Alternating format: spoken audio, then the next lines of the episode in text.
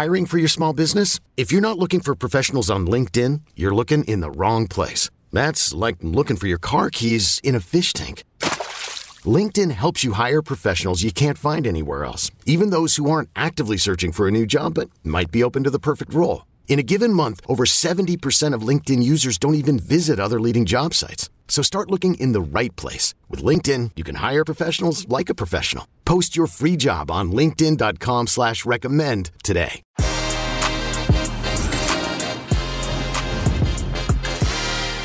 Well, well, well, here we go. The road to Qatar is long and fraught with danger. After a shaky start to the World Cup qualification campaign, Greg Berhalter's men closed out the last window with a historic road win to go joint second in the standings. Now, the U.S. men's national team will look to build on that momentum when they host Jamaica in Austin. I'm Heath Pearce alongside Jimmy Conrad, and we are going to discuss Thursday's clash against the Reggae Boys. And friend of the Que Golazo pod, Wiso Vasquez, will join us later to preview Table Toppers El Tri's game against Canada. Que Golazo pod begins right now. Thank you, everyone, for listening. The show could not exist without your support. So please, if you haven't done so already, make sure you follow and subscribe to Que Golazo wherever you get your podcast and leave us a review. Also, make sure you follow our YouTube page. Every little bit helps. Okay, on to the show. Jimmy Conrad, what's going on, man? Hey Heath, how's it going? I am clearly excited for this. If you can't see me, I am decked out in U.S. men's national team gear as I do, and I'm wearing the Bomb Pop jersey, which surprisingly is a favorite for a lot of people. Heath Pearce, I I uh, I don't under, I actually have a lot of other favorites, and Bomb Pop might not even be in my top five, but I'm here wearing it nonetheless.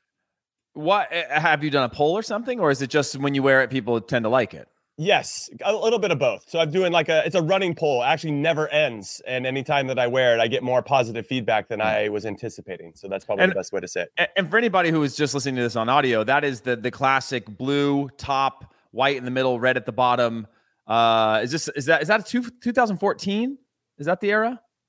I don't even know. That's how old Yeah. we are. Heath. Yeah. I, have, I got no goddamn idea. Yeah. Which, which Well- I think it is 2014. Hey, you know what though, Jimmy? I'm blaming the, the national team for not qualifying for the last World Cup because it threw things off of how I 100%. understand uh, jerseys. But let's talk about U.S. versus Jamaica, Jimmy. Uh, what you know, before we get into this actual game, uh, looking at the window, I, I've heard you said it before. Seven points uh, is what I believe to be your your sort of barometer of success. Is that correct? That is correct. Mainly because we should win our home games against the two bottom teams in the table right now, right? I mean, just when you look at it on paper, that's a must. And you should win your home games uh, anytime you play World Cup qualifying. That's that's what's going to bring you in. Now, what I'm going to say is with regard to that one point, Panama has been very good, very very good with regard to how they've been performing. Uh, they haven't lost a game yet. Uh, they're well coached. They're organized. They got belief in themselves. So I think a draw away from home, Panama feels. I'd, I'd be comfortable with that. So seven points minimum, and if we get seven points, I think we've really put ourselves in the driver's seat to book our spot to the World Cup. Yeah, and you talked about the U.S. right, learning how to not lose, learning how to stay in the games, and it seems like Panama. And we're not here to talk about Panama just yet. We will when we get to that preview pod. But you know, eh, there is a value in in being able to stay in games and get points against teams. I mean, what are your what are your thoughts on on just the form of teams just finding way ways to get points? It obviously is still so close in the standings right now. Heath, you make a great point about that. And I think that's a quality that every good team has to have if they're going to have success, whether it's in World Cup qualifying, in the World Cup itself, whether you're playing in the Gold Cup, the Nations League, finding ways to win when you don't necessarily play well, kind of leaning into your strengths and actually making that a strength. Maybe we lost that along the way. We, you and I had talked about it during the summer that maybe we had lost that identity of always being there to scrap. If, if, the talent part of it isn't working, are we there? Do we have the quality to scrap and still grind out results? And I think we've shown that through the summer and through this first World Cup qualifying window. And now we got to see it again as we continue to push to try to get points. Yeah, so uh, Des, let's take a look at the standings right now before we head into this specific game, just to give people an update on on where things are at. We'll walk them through it uh, when you have it. Um, and there you go. Uh, you can see clearly that the U.S. has a long ways to go. Everybody has a long ways to go, if I'm if I'm honest. But Mexico sit top on seven points. Canada are on Five. five. Sorry, it got real small on my screen here for a second there. U.S. on five. Panama on. Jimmy, can you see it better than me? Yeah, yeah. Pan- Panama's got small. five. Costa Rica two, Honduras two, El Salvador two, and Jamaica one. So obviously, again, on paper, we have to do the business against Jamaica, who still haven't figured out who they are as they try to mesh all these players that are coming from the championship and the Premier League over in the UK with a lot of the players that are kind of making up their team throughout most of these summer tournaments and, and through World Cup qualifying up until this point. Yeah. So, what do you want to see from Greg Berhalter? I mean, we've been what I think is fairly critical of him the last, uh, you know, in that last three game cycle in a way that I felt that, okay, we've used 21 players of the 26 last time around. But Jimmy, do you remember from your qualifiers? And I, I, this is just something that came up when we were talking about it on HQ the other day. Is I don't remember ever rotating a ton of players in qualifiers. Maybe two, three when you played a two game fixture. Maybe you change out a, a, a more pacey uh, vertical striker for one that has hold up play when you're playing away from home. Maybe you change a, a midfielder or a center back or you rotate because of injury but it just like these are wholesale changes we saw in the first three games, almost an over tinkering, in my opinion, of of uh, who to get out of it. Now, having said that, I think he was still trying to figure out who is my lineup, who is my team, and things like that. Not exactly the best way you want to start World Cup qualifying, say. but it, it did feel like there was a lot more changes than I would expect to saying, okay, we've got this foundation, the spine of the team. We're going to maybe move one, two players out. But as soon as the three game fixture came in, it seemed like this bigger lift in terms of how do I manage the three games? And I don't know, man. Like I played three games in in a week and and you know throughout most of my career, and it just seems like. And I know that there's a ton of travel, and I don't want to undermine the the efforts of it. But did it feel like over tinkered to you? Yeah, hundred percent. And it does give me pause when I think that our national team coach doesn't know who his best eleven is going into El Salvador, the first game of the whole qualifying cycle. That said, in fairness to Greg, I do feel like there was an emphasis, and we're also got to throw in COVID and the pandemic and all these rules and regulations that certain countries have to follow, and, and trying to be thoughtful about that. Obviously, you had a couple injuries. You had the Weston McKennie situation. So there was a lot kind of under the surface there as we're trying to maybe identify our best 11. In fairness to Greg Berhalter, as he's trying to manage how he can get the most out of this squad. But yeah, 21 players in the first three games is a lot. And I don't remember Bruce Arena or Bob Bradley ever using that many players in these big games. Now, they only had to focus on two over a qualifying window and not three. And I do think that makes a difference because you're also trying to, and I think this happens behind the scenes, you're trying to also build rapport with the coaches of these respective players when they play for their club teams. And if you handed back a Christian Pulisic who ended up going back to Chelsea hurt, you know, obviously Thomas Tuchel's like, that's why we don't want him to go, you know, and and these are these little things that I think Greg has to take into consideration. Every national team coach has to take into consideration. That said, and I've said this before, but I'm going to reiterate it. I don't want us to dick around with some, you know, B plus, A minus squad for this first game. Put our best players that we think can go out there and get the result in this one. And that lets let's we don't need to be friends with anybody. We still have two other games. We have to get these three points at home. We can't have another game like we did against Canada. We're a bit nervy the other team is coming into it. We're not really in complete control. Jamaica are vulnerable right now, but now they've got their backs against the wall. That's my other big fear. If we're talking about the mentality of this game, Jamaica has one point, and if they really want to have a legitimate chance of getting into that maybe third or fourth spot in qualifying and having a chance to get into the World Cup, they need points this window. If they get another window of one point, it's pretty much done for them. They'd have to win, probably win out the rest of their games to have a legitimate chance. And we know that's not going to happen. So the fact that they've seen us drop some points at home against Canada, they probably watched that game. They set up very well in a counterattack, Jamaica. So there's a lot of things. If we're, we're cooking a stew here with all these mm-hmm. elements, I'm a little nervous. This might not taste that great for the U.S. So, so I, I, there are a couple things, but Greg could minimize some of that activity, let's say, from Jamaica if he puts guys in the right spots to make plays. All right, before we get into your predicted starting lineups, uh, I wanted to ask you: Do you do you think that Greg should be thinking about a home team and an away team in the way that we play? I mean, I talked about that foundation just a minute ago about how you kind of change a few players. Maybe you go a little more attack minded. You throw in a little bit more of a one way player or another attacker, or maybe your formation shifts to being a little bit more dominant on the ball. Do you think that when you talk about putting the quote unquote best team on the field, that that's based on the opponent? Is that based on on the fact that you're at home and that you should win these games or is it you know going back to where where I'm kind of at right now which is show me a fight first we know that the quality of these players are going to win out completely, right? They are going to be able to break a team down once they've won the battle. When they've won the battle on the field, when they've established that dominance, when they've established that presence, then I think that quality starts to come into play. You say, okay, the game settled down. Now there's a little bit of room to play. We can see what the game is giving us. Now we can use this quality that we have playing at the clubs that we do to get the result that we need. But do you think that's different between uh, home and away, or uh, in terms of personnel or putting the best players on the field?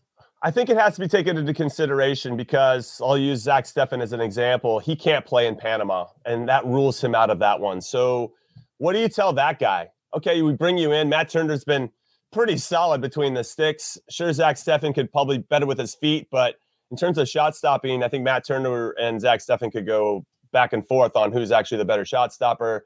So do you give Zach Steffen this first game? Maybe maybe he's they see something in the Jamaica game where we're going to have a lot of possession. They're going to concede. Maybe he's better coming off of his line. These are all these little things. Knowing that Matt Turner will start in Panama, um, or do you wait and give Zach Steffen the Costa Rica game? I don't know. I mean, at some point, Zach Steffen is probably going to be pissed if he's not getting minutes. But we ran into this before as a national team. We've had tremendous goalkeepers through the years. We just haven't had maybe that that who really is the number one competition since Brad Friedel and Kasey Keller. And, and, maybe when Tim Howard was breaking through, it was Keller and Tim Howard. And then eventually Timmy took over, and then there was really no competition for him for a while. With all due respect to Brad Guzan, but just uh, you know, you know what I'm trying to say. So yeah. now we have this this this legitimate number one. You know, who is the guy? And and uh, yeah, it's it's it's interesting times in that position in particular. But I'm using Zach Steffen as an example because there are some players that won't be eligible for the Panama game. All right, so let's let's work through your your your starting eleven. Uh, are you are you a back three guy no, this week? This are time. you a back no, four? Um, back four. Okay, so what, what, who do you who do you have? I'm and I only say got, that. Are, are, you are you going to go with Steffen? Or are you going to go with uh, Matt Turner? I'm going to go with Matt Turner. I think that he had the three games under his belt the last time around. I think that rapport is very important, uh, especially with the center backs in front of you in terms of what you're asking, the communication that you're giving. And I don't know if I'd risk trying to change that right now. So I would stick with Matt Turner. I would go, and he also had the opportunity to play against Jamaica in the Gold Cup as well. So he's maybe familiar with these players. I mean, Zach wouldn't have that big of an issue with that. And obviously, you could say the Premier League with Michail Antonio and all that. I'll go back four. I do believe that we have some recency bias because, as you mentioned before, we had two and a half months, two and a half, or two, excuse me, two and a half games where everybody's like, Greg Berhalter might need to go. And then that last 45 minutes against Honduras, everybody's like, oh man, our team's amazing. Look at Ricardo Pepi. He's so good. You know, and and we switched to a back four though in, in that game. And, and it was McKenzie and and Miles Robinson. And then Antonee Robinson came in. So I got those three in for sure. I would love to see Chris Richards get the run out, but because he's only got three caps, because he just doesn't have that that that uh, you know you can use it against him or maybe no, I, uh, quite frankly I think he's got to earn his earn his way back in. Right? I think he, he earned he earned himself a, a, a, call up again, playing really well with Hoffenheim. We've seen he, right. he's had a few kind of hit or miss performances with the national team, but you know you, you, you maybe he gets thrown into the fire at some point to, to show that. But I think again maybe that recency bias is, and sorry to interrupt you here, that recency no. bias of that back line is really important because when John Anthony Brooks came out, John Anthony Brooks has uh, has is not coming into this camp. He hasn't been replaced by another defender. We saw mm-hmm. um, Tim Ream being replaced by Zimmerman.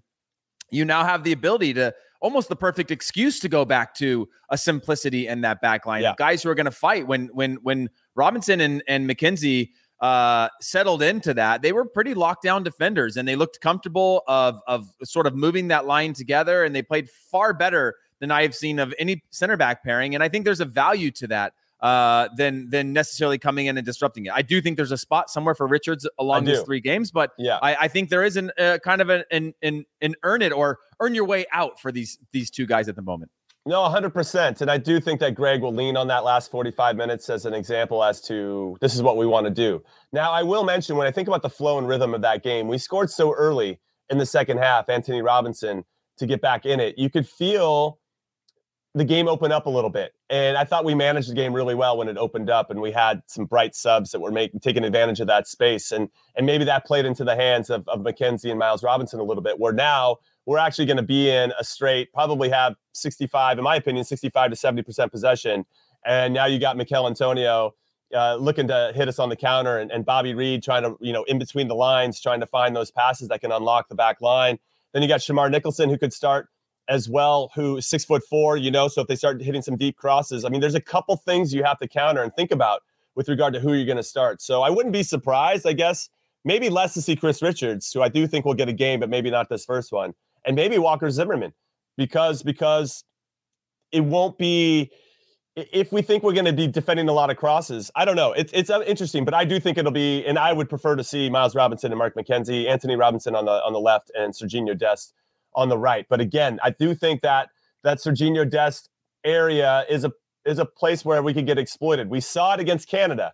DeAndre Yedlin stepped up. There was a big gap. Miles Robinson didn't slide over, and we got punished for that. So that I think, and the coaching staff has got to be on it. it you got to stay connected to your outside backs in a way that you can give them cover if you have a player like Alphonso Davies with regard to Canada, if everybody remembers that goal, J- Jamaica is going to try to punish us in the same way as those gaps between probably our outside backs pushing forward and our center backs. So that's a, that's an area of concern, but I'm sure that we, they've talked about it and hopefully it'll be eradicated pretty quickly.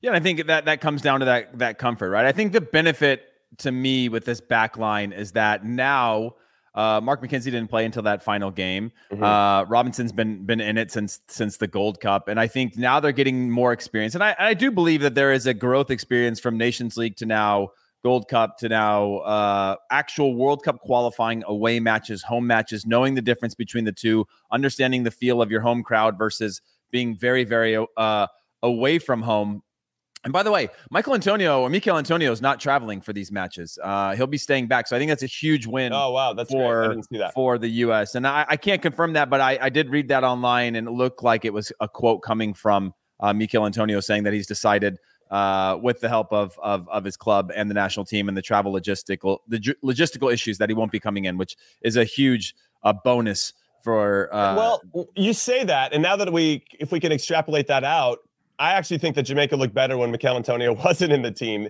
Not not maybe in terms of aesthetics, but in terms of kind of doing the work and being harder to play against. With all due respect to Michail Antonio, I just do, do think it is a lot of travel. You're kind of getting plopped into a team that you never play with and guys you never play with.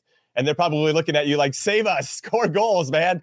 You yeah. know, and that's a lot of uh, responsibility, I think, on players when when uh, you know when you might not have the supporting cast to to put you in good spots to make plays. So in some ways, I actually think Jamaica looked better when they didn't have their superstars. They were tough to play against against Mexico and and uh, obviously got a draw against Costa Rica as well. It was the one game at home against Panama where they struggled when they had all their guys. Yeah, it would have been nice for them to have that full roster all summer long to start to figure out how they exactly. want to play. Right, you can add a Antonio, who's the greatest goal scorer West Ham's ever had.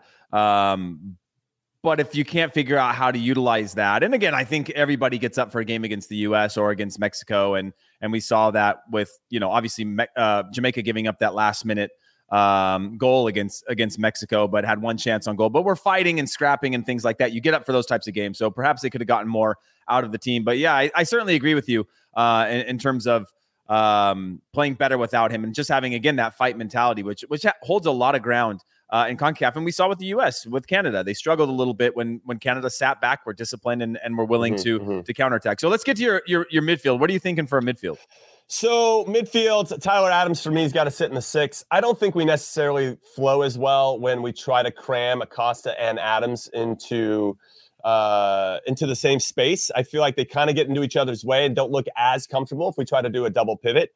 And I apologize, my camera decides not to focus right now. But on off of his shoulder, I, I go with Weston McKennie. He seems to have found his his footing in in, in Juventus' starting lineup.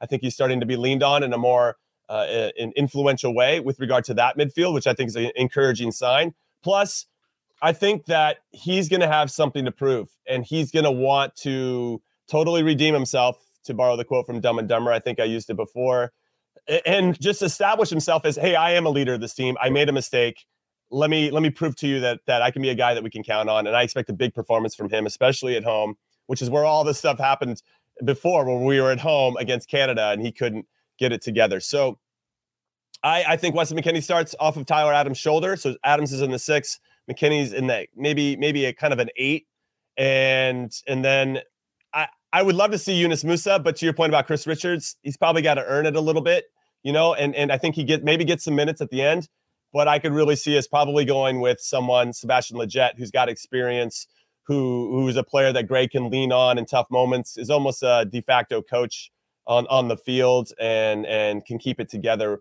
There might be better options or, or a variety. You go with Busio, who just playing very well for Venezia but even he seems to be a little bit more deep line. And I don't know. I would love to see him pair with Tyler Adams at some point to see if that could work. But I think right now it's Tyler Adams, Weston McKennie, and Sebastian Lletget. And really, what has to happen for McKennie or Lletget is they have to still maintain the integrity of their team shape. They can't get too lost going forward. And that's isolating Tyler Adams to have to cover more ground than he should. Yeah, I think we get a little bit fooled with the quality of the player that we have in terms of our buildup, right? And I go back to again when we had uh, Paul Arriola on HQ the other day talking about how they're going to get more vertical. And mm-hmm. that to me was like, okay, that makes sense with Tyler Adams and Weston McKennie. I think Tyler Adams has really struggled. I don't want to say struggle because it's the wrong word, but in a way struggled to be our playmaker at the yeah, but I'll use it. I'll double down on it. Uh, has struggled to be our playmaker at the six, right? That comfort Uh-huh. on the ball, and I, and and again, I, I always go back to the to the Nations League uh, final that the U.S. only started getting better when they figured out how they can break the half press or the the the the faux press of Mexico, who I don't think were doing it really well. And then as soon as they did, we started to have that triangulation in the midfield that allowed us to advance forward and break them down and pull those players apart. And I think we've gotten away from that, which I'm fine with because I think we can play vertical. I think we do have the strengths to play vertical. I think we do have the ability to win balls, get the ball down, and face the field. I, I, I go back to Ricardo Pepi, where every time he got the ball at his feet, he was just trying to feed Pulisic, who is now facing the Mhm, field, and mhm, now you're mhm. off. Uh, you know, changing the point of attack and creating these these imbalances on the other side of the field, and and I think about that a lot in in the sense of when we have Acosta and and and and Adams together, or even sometimes Lletget, I feel like we try to play, but kind of not really. There's not a confidence. When I look at the way that El Salvador plays, Honduras plays, Yeah. Panama, these these uh, um, kind of Central American sides that will play through everything, right? Little Right. flicks, touches, that comfort, that technical ability, and it's risk taking, but it works and it's beaten the U.S. consistently, as well as other teams in Concacaf. I don't think we're there yet in terms of that comfort and willingness to take risks uh, in that sort of chaos because it is a different type of build-up play. So I do like what what you're saying in terms of McKennie and Adams allowing one of them to be potentially a late runner while still Mhm. having a balance with with a a, a Lletget or or or a Yunus Musa if if you, if you allow him to to spring forward, but making sure you constantly have that balance that you're not sitting with the double pivot or two guys just sitting too deep. Where now we're just blocking lanes to our striker, we're blocking lanes to our attacking players, but still providing um to, providing something. So Jimmy, let me get your let me get your front line. Yeah, I will be really surprised if it's not this. But then, kind of with Greg Berhalter, you never know because he does have some loyalty to players that I think extends past what we think it should. Be. Oh, you're going to start. Gyasi Zardes? You're going to start Jossie No, Zardes? but I saw. I went and looked. You know, I took a lap around all the the American soccer literati to see who they thought the projected starting lineups were going to be, and there were some that had Zardison, and I think they're trying to get ahead of what they think Greg's going to do. I don't uh, agree with that. I think Ricardo Pepi will be the starter. He should be the starter, and he's proven it already. He had a good game actually in Austin uh, not too long ago with FC Dallas. So you know he he knows how to score and feels comfortable in that stadium in particular. Brenden Aaronson for me has to start. He's been very good for RB Salzburg and five goals in ten games for us. You know, and he does the thankless work as well. He's not afraid to press uh, that counter press right after we lose a ball. He's very good at. He sniffs out stuff. I really like players that are like trying to anticipate and sniffing out potential ways to to to nick a ball away and having that counter for us. And then I think the big one is, and I'm going to go with Timothy Weah because I believe he's playing very well for Lille, and not to take anything away from Matthew Hoppe or anybody else, uh, Paul Arriola, that that's obviously in the team. And and I want to had a question for you. I mean, Paul Arriola, they're basically doing like uh he's doing all the appearances, right? Any press conferences, gotta, next to there's be something to that, right? Yeah, right. I'm like, oh, I think he might be starting Paul Arriola here, which is okay. You know, he comes in and he works hard. He's going to grind it out and do his thing. But I'd almost rather see Weah here. I think he's earned the opportunity. He got called in before, but had an injury. Matthew Hoppe obviously was in between teams and trying to figure that out, and now he's back as an option. I like Hoppe as a super sub in this particular first match. Uh, Arriola could be the same, but ultimately, I, I would go with Aaronson and Pepi and Weah, and I think those guys will definitely produce at least one goal. Yeah, I, uh, you know, and and by the way, you can catch that. Uh, Kegel also sat down with Ricardo Pepi recently. You can catch that full interview on uh, the YouTube channel. Um, and Jimmy, I, I wanted to say this uh, real quick. I'm a, obviously a huge advocate for Pepi, but Mhm. we know what happens with young players when they've been given the world all of a sudden, right? You've lived your whole life proving people wrong, and now you've been on the big stage. And there's always that little moment. Weston McKennie's gone through it. A lot of our national teams have gone through it where they go from being just a guy to being the star. And sometimes you need to be able to guide that and shape and nurture that. And I don't think Pepi's one of these big ego guys, but it is really hard to do what he did and not think that you've made it, right? Um, and I think he has a different mentality. So I'm wondering if there is an ability to have him come in in the second half, 60th, 65th minute. And say, hey, go do the same thing here. We're going to give it to you in a smaller sample size. Yeah, uh, right. and not and not put the game on your shoulders from the very beginning, where we know Zardes, we know what we're going to get from him. Uh, that's the only thing that I could see uh, ha- happening. And then the Arriola thing, I agree with. I also think he's just the most well spoken on the team and the most, you know, brings a lot of experience in terms of understanding mm-hmm. the time and the place. That isn't going to throw something into the media that's going to uh, allow us to to latch our teeth onto and talk about for a week. But um, any any any other thoughts on on this starting lineup before we go to break? Uh, no, I, I don't have any. I, well, your, I, okay, give me your give me your must plays then. I guess. I, and I know that's circumstantial, but you talked about Matthew Hoppe. Uh, you know, uh, uh, you talked about uh, the potential for Arriola. If not, then Timo Weah. I mean, who are your guys that need to come in and make an impact? You think in this first game? Well, yes, Matthew Hoppe, I think, is a big opportunity for him, but he seems to have so much confidence in himself. You could not start him for three games. He come on and and uh, try to light you up and fight you. You know, he's got that Clint Dempsey uh, chip on his shoulder, which I really appreciate. It's nice to see, and it's a nice contrast to some of the other guys who. I don't know. I'm kind of curious how he blends in with everybody else. We seem to have a nice uh, group of human beings in our team, and I love that. I love the culture that that Greg has set, both both with regard to on the field personality and and that grit we were talking about. That grit's really important if you're going to win anything of consequence and, and be a team that's going to be um, responsible and accountable and, and going out and getting results. And then obviously off the field. And I think Greg's done a, a, good job with that. Obviously, handling the Weston McKennie thing seems to have done that pretty seamlessly, and that could have turned into something much, much bigger had he not handled it the way that he did. With regard to your question, uh, ultimately, every the, all these players have something to, to, to prove, and and every all these players have something to lose in some capacity. Obviously, some might have a longer leash than others, but this is the game we have to win. And as I mentioned before, there has to be that urgency. I don't want to see us only have that for 10 minutes of a half. I don't want to see us just have that for maybe a we like the whole game. We need to be on the front foot, putting Jamaica, uh, you know, and and and, and putting them under a ton of pressure and not allowing them to do the things that they want to do. And and they were very good. We've seen them frustrate big teams. They went to Mexico City and frustrated Mexico for 89 minutes until Mexico eked out an 89th minute winner from Henry Martin. So, you know, they they they have this in them that that that DNA and and uh, this game worries me a little bit. Even without Michail Antonio, they still have some some options up top. Uh, they have Andre Gray, who's on, on loan at QPR right now, that can cause us problems. Shamar Nicholson, as I mentioned, six foot four, just a big presence up top. So they can kind of hit us in different ways. The key for Jamaica is they they really struggled in transition against Panama, and, and when they lost 3-0. And they weren't even trying to transition in the other two games away from home. But at home, they tried to actually play. And when their outside backs get forward, we could punish them in those spa- those spaces it's just a matter. Now we, we talk about that verticality from from Arriola, and Berhalter's been saying it a lot. It's the new buzzword for the U.S. men's national team. But for me, it's just okay. If we're going to put in some players that can stretch us stretch us out a little bit and get in behind the defense, it's only going to open up more space for the Brenden Aaronsons and all that. And I don't know if they're just throwing that out there because teams probably recognize that if they sit back against the U.S., we don't really have too many answers. So to get back to the theme that I said in the last qualifying window, and then I'll pass it over to you, Heath we have to take what the opponents are giving us. And if they're mm-hmm. going to give us that spaces out wide to hit deep crosses, dude, then just do that. And then eventually they're going to get frustrated. We got to win the second balls, keep them under pressure, and then the game will open up. So that first goal will be important for us to get some confidence. Hopefully, we're the ones that score it. And if we don't, it could get a little uh, squeaky bum time. But I, I think we're going to have enough in this first game. Well, I will say that that's exactly how the U.S. played in that second half against Honduras, right? One, two, three touches in the same way that Panama beat uh, Jamaica in those games. One, two, three, out wide, whip the ball in, finish the ball off. And I think there's an efficiency to that that you shouldn't forget. And by the way, speaking of Jamaica, uh, Mark McKenzie, who's got Jamaican heritage, sat down with uh, Luis Miguel Echegaray on the Que Golazo pod, talking about his Jamaican heritage, moving to Europe, and uh, as well as uh, his start to life as a senior international. So if you're listening to the podcast, here is a short snippet of their chat. I know this game is spe- specifically important for you and your family. Why don't you tell the people why that is?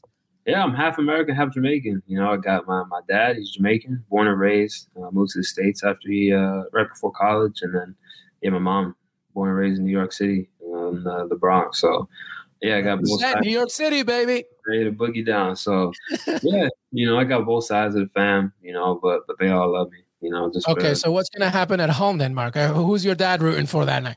I mean, look, look, as a dad, you know, I feel like he root for his son, but at the same time, I understand. You know, football, football is a, is a, is a rivalry thing. So, uh, so look, either way it goes, you know, I still still call him pops, and still call me son. You know, we'll go and get some some ackee and saltfish. You know, some and then just you know, it's uh, you know, it's, it's all love. For those of you watching on YouTube, you can catch the full interview by clicking the link in the description below. We are going to take a quick break, but we will be right back. Hey everyone, this is Jimmy Conrad, your favorite former U.S. men's national team player and the host of the Call It What You Want podcast. And I'm here to tell you that Vuori is a versatile clothing brand that speaks my language. It's inspired from the coastal California lifestyle, just like me. Its products stand the test of time just like me, and also just like me, it endeavors to inspire others to live vibrant, healthy lives. Vuori gear is designed to look great in everyday life while also being perfect for any workout activity. I'm currently rocking the men's Sunday Performance Jogger, and don't let the name deceive you. You can wear these babies any day of the week and in any situation. I'm talking going to the office, running errands, the gym, whatever your heart desires, because Vuori is an investment in your happiness. For our listeners, they are offering 20% off your first purchase. So get yourself some of the most comfortable and versatile clothing on the planet at vuori.com slash sports. That's V-U-O-R-I dot com slash sports. Not only will you receive 20% off your first purchase, but enjoy free shipping on any U.S. orders over $75 and free returns. Again, go to vuori.com slash sports and discover the versatility of Vuori clothing. eBay Motors is here for the ride. Remember when you first saw the potential?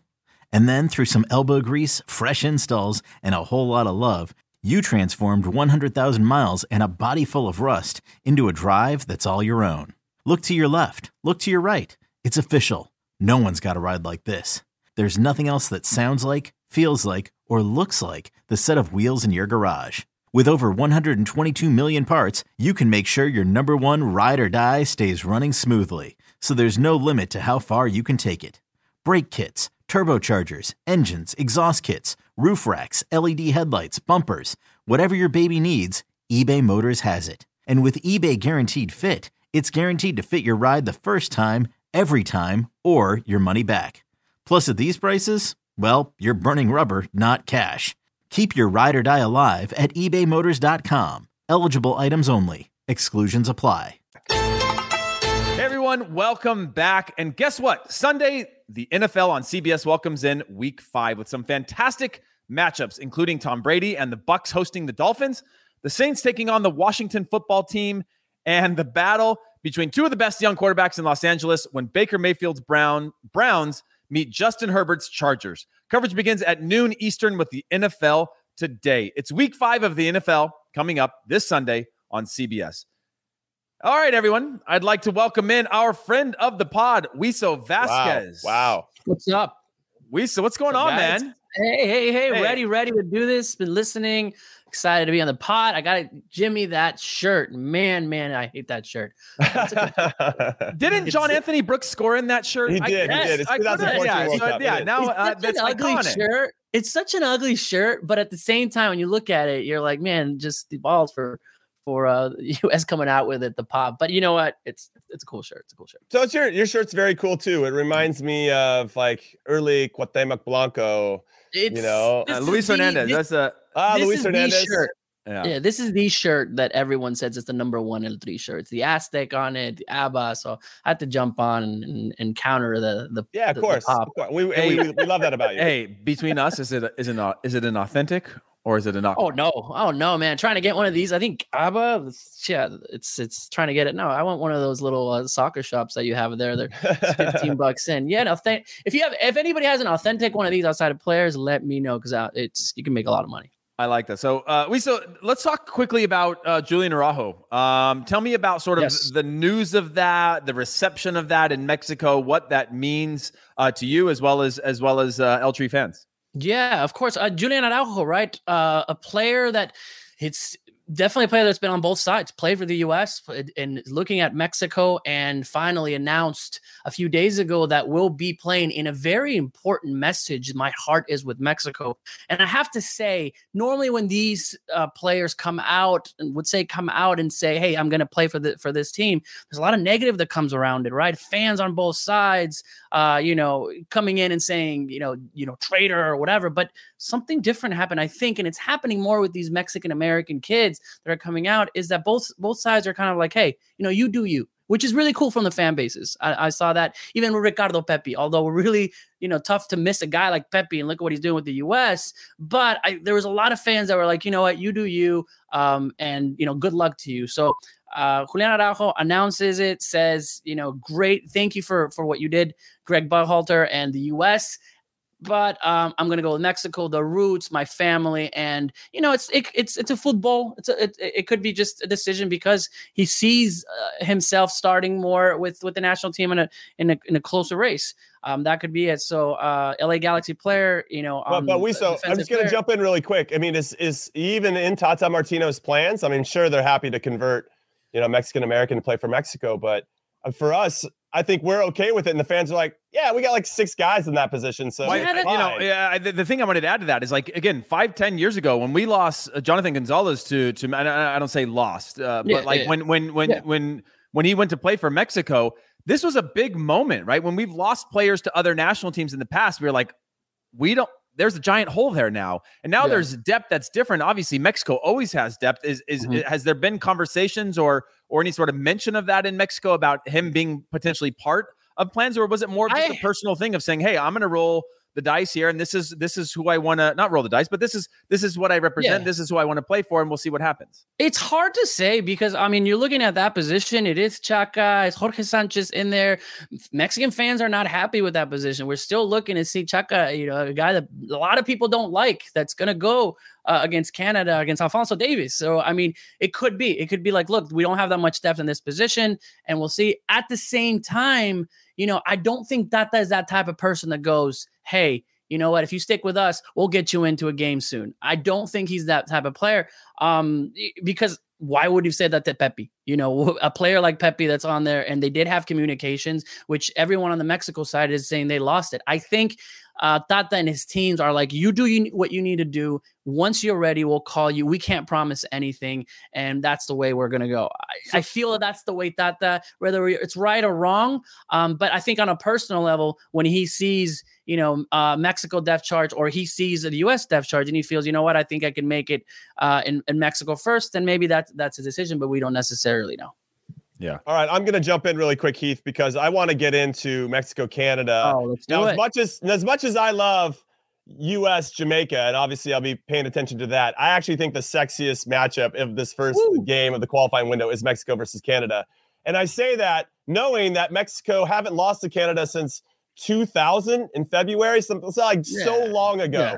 But I'm going to harken back to the summer and the semifinals mm-hmm, of mm-hmm. the Gold Cup because I thought that Canada, maybe for the first time in quite some time, didn't look scared of Mexico. They yeah. weren't backing down against Mexico. That game was 1 1. And then uh, Hector Herrera had to score in the 99th minute, was 90th minute plus nine minutes of injury time. That must have yep. been nice. Referees on Mexico's side, you love to see it, we said. but uh, I'll take but, anything. But, yeah, but Canada had had Mexico reeling, and and and to a point where I think Canada comes into this knowing that it's going to be difficult, but they're not scared. Yeah. And, and, that that's a vibe that I we saw when Canada played the U.S. as well. They're not scared of anybody, and I think that's going to help them qualify for their first World Cup since 1986. Now Mexico might still get the results, but they've been squeaking by, and they got lucky actually to get a result against Panama in the last game of of the last uh, World Cup qualifying window. That one was one-one. Tata Martino, and this is what I love about Mexico currently right now, is that they're not playing well, but they're still they're still on top of the table, and yeah. that's a hallmark of a great team. What do you see in this one? Because I think Canada is is uh, is ready to go. And Man, by, by the way, Wiso before you answer, just so everybody knows, uh, that match is on Thursday, 9:40 p.m. Uh, Eastern time on Paramount Plus, so you can catch it there. Yes. Sick. Yeah, Steph. So, all right, Canada, right? It's the hot team. I mean, why wouldn't you be confident with a player like Alphonso Davies? What I think the best player in CONCACAF, Mhm. hands down, right? Mhm. Keylor Navas, respect. Maybe Raul Jimenez is coming back, but Alphonso Davies, what he did and what he does to teams on that left side is is you're you're just seeing It's there. disgusting. It's It's, it is.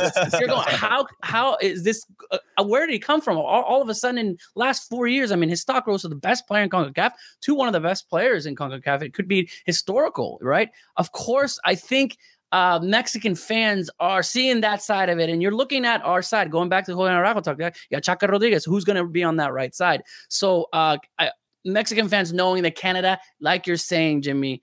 Uh, are not scared. Look at what they did at the U.S. at home, uh, and going into an Azteca where all right things can go wrong quickly if there's a if it's a goal in you know the very few minutes and then you have the mm-hmm. 75% 75,000 fans behind you who are screaming it that it all they want is a win you know a perfect game and then you know fans can get behind you. So of course Canada is going to go in. They're going to they're they're excited. They know they can get some points. Uh they saw the Gold Cup even though it's not the same team. It's all about that confidence when teams come in and uh I think that the knows that. I think the respect is there having players like Alphonso Davies on that side and having players that have done that did really well in the Gold Cup against some of these players that uh, played for Mexico.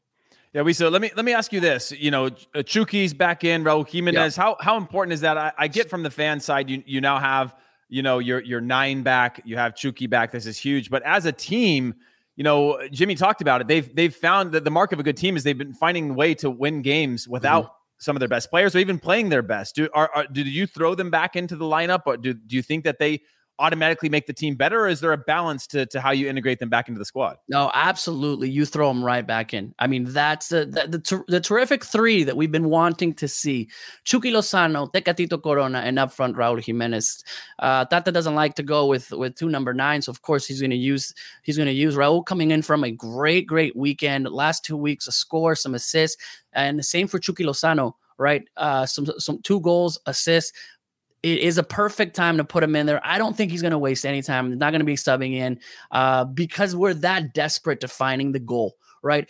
The reason why the Gold Cup was so horrid was because we didn't have our, front, uh, because Chucky got injured.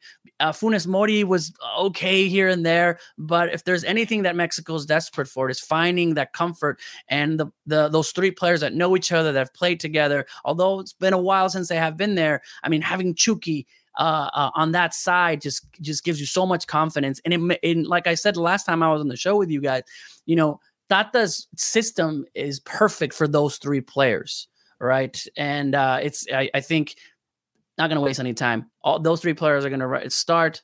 Uh, obviously, both coming in from horrid injuries, you know, and Raul Jimenez and that emotional, uh, you know, scoring finally after two weeks and what happened to him with his big injury. I think it's going to be a homecoming for him, uh, where all the fans again, you know, are are are, are going to be cheering. If Raul scores, I think the the, the you know the, the stadium is going to erupt. So um, that's what's that's that's a great thing about about this matchup.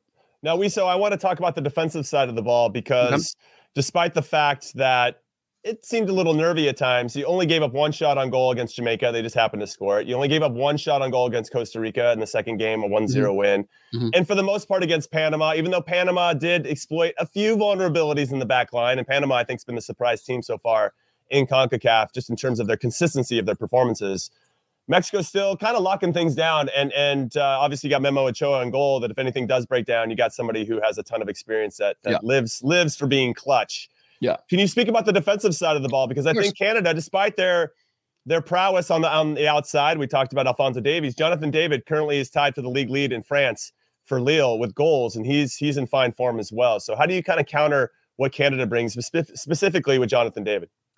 You, you know, d- defense is is one of those conversations in Mexico that everyone kind of looks at it. I don't, I haven't felt comfortable in a very long time. I mean, since Mm. Rafa left, right? You guys know Rafa, of course, right? Um, have Sabine had that leadership. That is the most important. Who brings that leadership? And I think this is why now Hector Moreno coming back. Yes, Hector Moreno still. Um, I believe that's you're going to go with the experience at these games, Mhm. especially a team against uh, uh, you know Canada. It's a very fast thing. The only concern is is that they're really fast. Moreno is up there with age, right? Um, on the sides, you know, Gallardo and Chaka are a lock in just because again of their their experience. And then you have somewhere in there where it could be Montes, but then the experience of Araujo, right? Tall players. We've seen those set pieces, the problems that Mexico has had in the set pieces with with the U.S. with other teams. So uh, I feel experience is going to be key in this one. Even and but if there is an adjustment, would be the defense. If you know Canada is too fast and bringing some of the younger players. So uh, therefore, uh, you know you can not only in the air but also win on those on those on those counter, which I think uh, Canada is going to want to do. So uh, you said, you know, they are solid. We're still nervous as far as fans being a little shaky with it, especially on set pieces. But uh, I think that experience is, is, is the way to go, and that's what Tata's going to do. Yeah, you talked about the your, you know, you've kind of given us your lineup uh, roundabout way. You've given us your front three, which is obvious. Your back, mm-hmm, your back mm-hmm. line. Uh, now, I, I think again for a Moreno, he's at his best when he has some protection in front of him, where the game becomes a little bit more predictable because he reads the game very well. He's a step ahead of things, and he knows how to make the right plays for the lack of sort of, I guess, pace or or or youth that he has in him. Who do you have in your your midfield that's that's sort of trying to neutralize this this Canada attack? Because when I look at this game, as Jimmy said, Canada, I think, is the behind Mexico the second best or most threatening team uh, attacking wise with the quality of players that they have, and they can beat yeah. anyone at any time. Yeah, I think the only person that's a lock in, right, that 100% sure there's no way Tata gets him out of starting 11, it's Edson Alvarez having an amazing, amazing year. You're a, uh, a player that is should just shown so much, has grown so much, his stock has grown, definitely is going to be in there. Then you have, again, back to the experience role, right? Uh, Guardado now back to the national team. And even though Guardado is older, the experience that he brings, still what he's doing at Real Betis, captaining some games, right? Uh, I feel that he's going to go with Guardado and Hector Herrera, who may not have been playing in Europe, but also had a great Gold Cup. Uh, you know, bring, coming up and being a captain again. Experience is going to be key in these World Cup qualifying matches, and you guys both know. Um, the, putting a young person in there, putting a Cordova, Cordova, which he has a lot of talent, or I believe Jonathan Dos Santos, even though Tata mm-hmm. really, really likes him, could be could be in there. Uh, but I think Herrera, Guardado, Edson are the main guys. They've played well, uh, and going back with that experience, that is key. Yeah, I don't I don't have anything to add to to this because I agree with you. I think you have some depth to Heath's point, and obviously the experience factor. I think Tata Martino, especially with the fans back at home at Azteca, are just going to go with the guys that are going to go out and get a result. It might not look pretty, but they're going to go out and get a result, and yeah. they need one against Canada just to let Canada know who's really in charge here, Concacaf. Yeah, we sure we respect you, but we're going to go out and make the the plays. That said, I actually like that if all these players start, you do have some pretty significant subs coming off the mm-hmm. bench. I'm a big Alexis Vega fan who's doing it yeah. for Chivas Guadalajara. Henry Martin, uh, I thought was dangerous in the most recent Super Classico between Chivas and Club America. You have uh, Cordova, as you mentioned. Tecatito could be another option, right? Whether if he doesn't start or if he does. So yeah, yeah Mexico, Me- Mexico's pretty good. good. Mexico's pretty good. Orbelín's doing good. Funes Mori needs to come back, and and you know uh, he has a score. So it looks like the depth is there for Mexico. Maybe the defensive. I didn't mention Vasquez, Johan Vasquez, coming from Italy, um, who had great, great Olympics. Who is you know our next big defender that's coming in. There is more depth. Here it is this is the team that we wanted, right? In the Gold Cup. This mm-hmm, is a mm-hmm, team. Mm-hmm, and when I mm-hmm. said uh, that Mexico has it all, has all the tools, there's not one person missing, maybe a Linus in there just as a sub, but there isn't some player that's missing. Like uh, the excuses, and I'll say an excuse, you know, that we thought maybe we could get six, seven points because all our players aren't there. Mexico, I expect a win at the Azteca, a win at the Azteca against Honduras. I will sign off a tie, but I think nine points for this next window. Wow, nine points! So, geez, this is it. I have, goodness, have some humility. It, it is. I, here it is. This if if we don't take advantage of this, we're going to the U.S. Then we're going against Canada. We can lock down World Cup qualifying by the end of the year. My guy's trying to have my guy's trying to have the trophy by Christmas. You know, let's do it. Forget it. Then, then we're already qualified. then when the U.S. comes to Mexico, you know, if it's a tie, well, you know, we're qualified already. You know what I love about Concacaf? It's it's never that straightforward. It is not. I, it is I not. appreciate your sentiments. yeah. I like. It. It is not. Uh, you know, I'll go with you. The same. I know I wrote it down seven and nine points. Losing in the Azteca, though, I, you know, I've said this to friends. I've said this to fans. It unacceptable, and that's the thing. If you even a tie you're getting there and get ready because you know Jamaica. I mean, Canada goes in there and scores, and then you know comes back one one. oh man, here comes the Azteca. Even though it's fine, I, we really hope that stupid chant just goes away. Oh man, it's just the the the, the fans there could turn on the team. Um, but uh, let's hope you know, as a Mexico fan, let's you know score early. We're there, get the pressure off, Yeah. and yeah. show Canadians that hey, you know, there's only up two guys up front. Don't, as long as you have Alphonso Davies, it's fine. But up top is uh, Mexico and U.S. You know, stay out.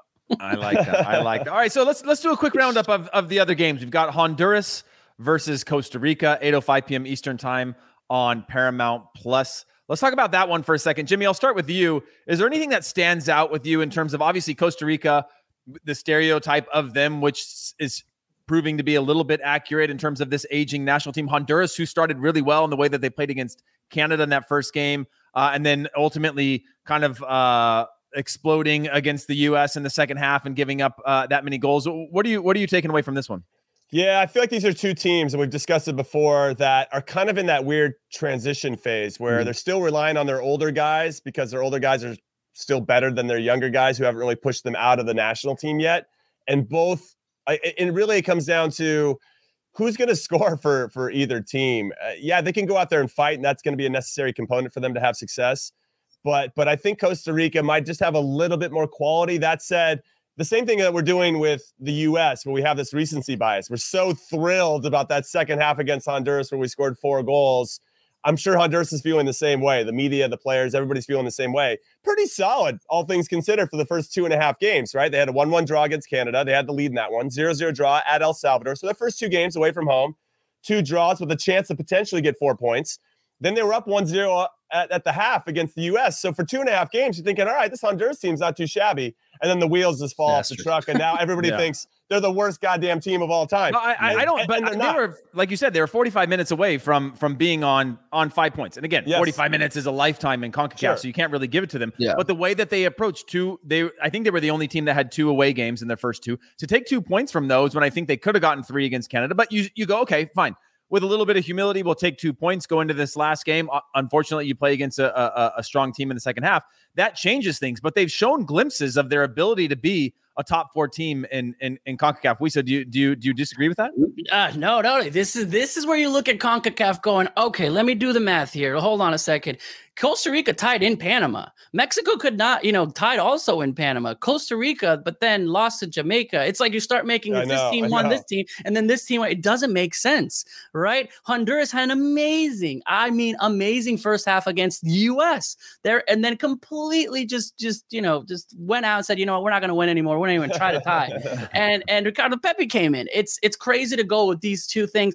I do think that Honduras at home, obviously the home environment in Honduras is, is is tough. And those two teams, I have some Costa Rican friends that are looking at that one and going, man, this is our classico. This is like Mexico, Mhm. US going into Cincinnati, going into Azteca. We're gonna go in there. We need this points or it's over. Jimmy, you said it with Jamaica. It's not only with Jamaica, it's the bottom teams, Yeah, the three yeah. bottom teams. They need a score and you know they want he said hey can you please beat up on can on canada make sure you beat up on all of them they're cheering for us to cheering for the us to beat up on these on these smaller teams because that canada the panamas the costa rica honduras are all going to be fighting i think for that third spot so uh this is Yeah. it this is the world cup qualifying for them this is Uh, yeah, need a must win and I'll jump in on the Ticos really quick because they have a new head coach, Luis Suarez came in, not Mhm. that Luis Suarez, but another one. He won his first three games in charge, though it would be pretty awesome if it was that Luis Suarez. right uh, they won all three games in their group stage, and they've been winless in five games since, and they've only scored two goals, or excuse me, one goal in those five games. That's a point, a point of concern. When they drew 0-0 at home or at Panama on the first day, Mhm. the first qualifying window, I was like, ah, man, what's up with Costa Rica? But uh, Panama's obviously proven they're going to be a tough test. 1-0 Yeah. loss at home to Mexico. Okay, that happens. jamaica But that 1 1 draw at home to Jamaica when they were up 1 0 after the third minute and couldn't manage it is the one I think that could come back to, to cost. Yeah, So we some- have a lot of teams that are like, they're like nearly teams. They're good for Yeah. 90% of the games, but that doesn't get you points in CONCACAF. Yeah, yeah, and there's and there's some problems in there with coaching and some players. I think that some players are are, are not liking the coach. So there's there's there's a lot of stuff that's happening with Costa Rica. But again, uh, you know, it's it's Concacaf. It's it's it's that rivalry going in Honduras. Can they drop some points? They did it against Panama. Um, but then you know what Honduras is going to show up first half against US or second half against US. Uh, that's why I'm going with a tie. Yeah, I, I, I will say this. It, I, I find it hard at times with the national team with, with coaches just because of the fact that you have a rare opportunity in qualifying, right? And if you're you don't like your coach, you either win with your coach or you win despite your coach, right? And and you have an opportunity to do that. And I know it's tough, and I can't be in the environment. I don't know their locker room. I don't know the way in which they train or the way in which he approaches his players. And I've had plenty of bad bad. Co- in fact, I've had mostly bad coaches in my career. When I look back Steve? at uh, Which ones? I, Say- Say I'll, names. let, I'll, let, I I'll, let, names. I'll let I'll let Jimmy, Jimmy. say I'll let Jimmy, Jimmy say and Heath. say all of them. Uh, we won't. I want names. yeah, I, I, kidding. you know, I can't. Des cuts up everything and puts it on the internet to make me a star, and and that's Yeah. uh, that you know uh, that It doesn't work. But you. Uh, but let's you. let's talk about Got El it. Salvador, El Salvador, Panama. This one also on Oof. Paramount Plus, 10:05 p.m. Eastern time. Uh, we saw El Salvador first 10 minutes against the U.S. really struggled, settled in, and were the better side, I think, on the day in terms of Mhm. their willingness to compete and understand what it takes in CONCACAF. They now play at home against uh, a Panamanian side who has been, you know, uh, I think relatively impressive so far to start this campaign. Uh, I'll start with you, So, Is there anything uh, in this matchup that stands out to you? El Salvador again. uh, It's kind of in this in the same thing. They need to get this win right at a home. Give there's fans to win at home, um, and if they're going to want to do it, it's going to be have to this this has to be this match, right? You've seen the talent that El Salvador. I think you guys talked about it, and when in, in Mexico, it's like that picardía, you know, these flashy plays that are, erupts the stadium, and then they get that momentum, right? Uh, of course, we've been talking about you have to have to win at home, but uh, i- i- again, going back, what who what teams are going to show up? Right? Who, who what are we going to see? Um, so it's again, I think I'm going with a tie because Panama um, can does have a good team and, and they'll they'll want to sign the tie anywhere to get those points away from from uh, in Cuscatlan. No, Wiso my only concern with El Salvador is that they're the only team of the eight in this last phase of uh, qualifying to have not scored so Yeah. far in their first three games. They have two draws at home, so 0-0 versus the US, 0-0 versus Honduras, and they went away to Canada. I think they looked a Yeah. little bit tired at that point. Yeah. They don't have the same type of depth as all the other teams. But that actually think I, that that plays into it because this is the first game now, of the new window. Everybody should be fresh, hungry, ready to go. On the flip side, with Panama, if they really want to be contenders and not pretenders, they have to win this game or they have Yeah. to get a result in this one. They had two draws at home in the last qualifying phase and they won away from home 3-0. So maybe they're they're a road team. I don't know. We're going to have to wait and see. but but scoring first against this El Salvador team or scoring at all against them, I think is of the utmost importance because as when Canada scored first, you could see El Salvador just kind of kind of not mm, quit might be the wrong word. I don't want to use quit, but it feels harsh. I'm going to do it anyway. I'm going to double down on the word quit, but they kind of just just you could sense their frustration and they were tired and then Canada took full advantage and that game Yeah. was over after 60 minutes. And so I think if you can get into El Salvador early, that's your best chance. And we tried to do that from the US perspective. We couldn't make it happen and they took took the game by the scruff of the neck and were really more in charge. Panama, I really like Panama right now, but this is if they really want to be considered one of the top teams here and they're going to qualify without any issue, they have to win this game. I like that. All right, I'm going to give you guys uh, the stage for for the final for your final sort of monologue on this upcoming window. I'm going to start with you, Wiso. Give me your your just final uh, wrap wrap up your thoughts uh, for this upcoming uh, qualifying window, or at least these first round of matches. Uh, the qualifiers are again and so excited. I mark my calendars for it. And uh, once again, you every single match is a watchable match, and that's that's the cool part about all of this. Uh, I think the top two teams, I think the U.S. and Mexico are going to do real well this on this on this round. Uh, like I said, I know you guys laughed about it. Nine points, seven. I'll go with the U.S. too, getting those getting seven points.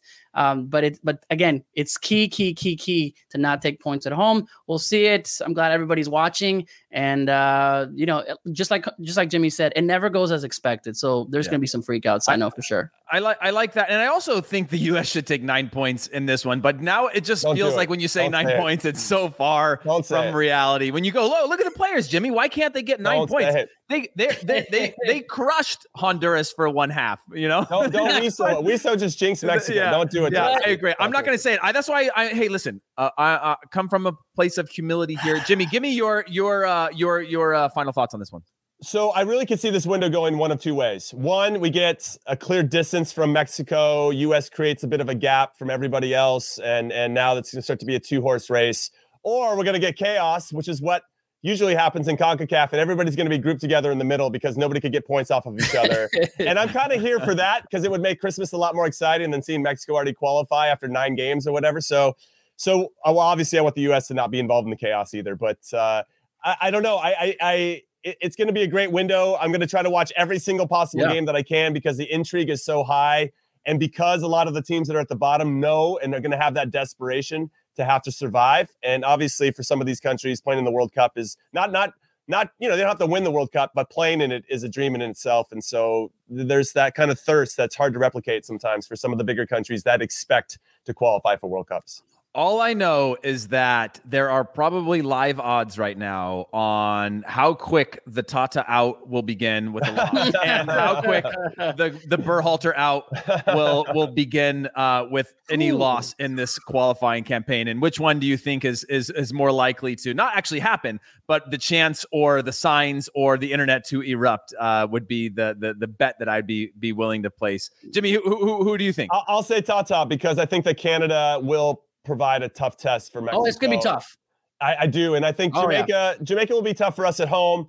But there's something about Canada not being scared Yeah. of Mexico this time Yeah. around. And the longer that game goes 0-0 or or if Canada scores first, you're going to Mm-hmm. see Tata out in like 15 minutes. You know, But and it's interesting because and it's hard to go back to it, but then I could just see also on a positive, completely different. Canada does not know, has not been, those players have not been in the Azteca, guys, Mhm. right? The altitude, the 75,000 fans that are there, it is intimidating. And that's what the Azteca brings. It's bad for both teams sometimes. So when someone said, is it going to benefit? Well, it, it could turn on you, but it's going to be bad for Canada. Interesting to see what's going to happen. So this is CONCACAF qualifying. If, you know, I'm looking at the betting odds, trying to see if I can get some parlays and just going, ah, it's not going to work. I like that. Well, guys, just remember, uh, just a reminder, sorry, on Thursday, we'll be going live on YouTube to recap the action from Austin. Join us there and be part of the conversation in the comment section.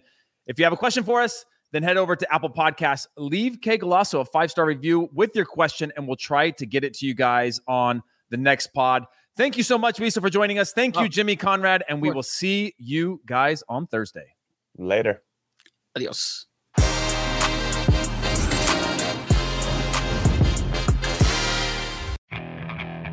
Okay, picture this. It's Friday afternoon when a thought hits you. I can waste another weekend doing the same old whatever, or I can conquer it.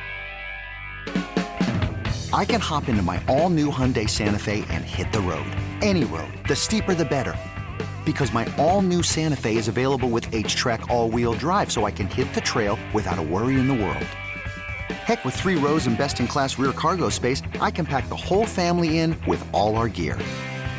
We've got available dual wireless charging for our phones, so we'll never lose touch with civilization, and we won't lose touch with the primordial power of Mother Earth. So, which is it? Waste the weekend or do something a little more epic? And conquer it in the all new Hyundai Santa Fe. Visit HyundaiUSA.com or call 562-314-4603 for more details. Hyundai, there's joy in every journey.